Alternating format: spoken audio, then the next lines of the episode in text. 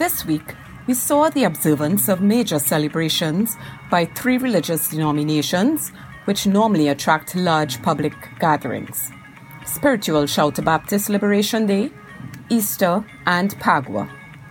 Due to COVID, the religious bodies limited their in-person activities.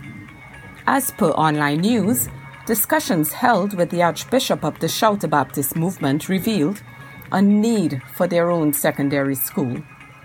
They have successfully managed a kindergarten as well as a primary school and believe it's time for their own secondary school.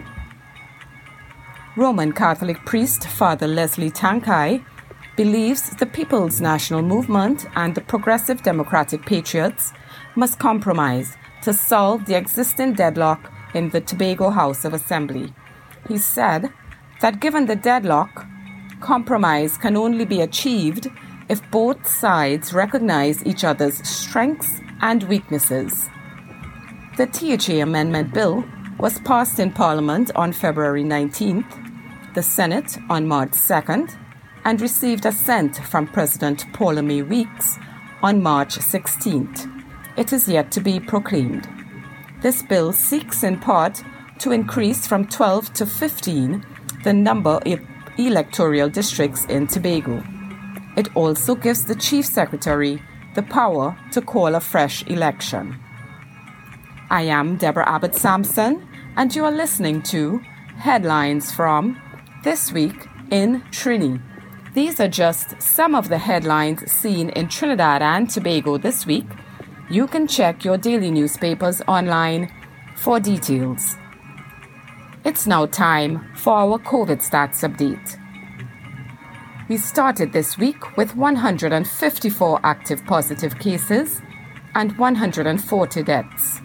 As at today, Sunday, April 4th, we have 385 cases and 145 deaths. To date, we have tested approximately 111,000 persons, and we have had approximately 8,000 positive cases. As our COVID-19 cases increase, you would be glad to know that our first shipment of COVID-19 vaccines was received from COVAX on Tuesday last, and the rollout begins on April 6th. A document entitled COVID-19 Vaccine Deployment, Locations and Information can be found on the Ministry of Health's website. The link is shared below the podcast. And finally, This Week in Trini has a home. We launched our website today. I hope you visit and subscribe and encourage others to do so.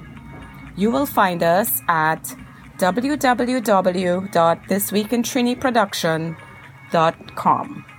Of course, I have shared the link below. And it's Easter Sunday.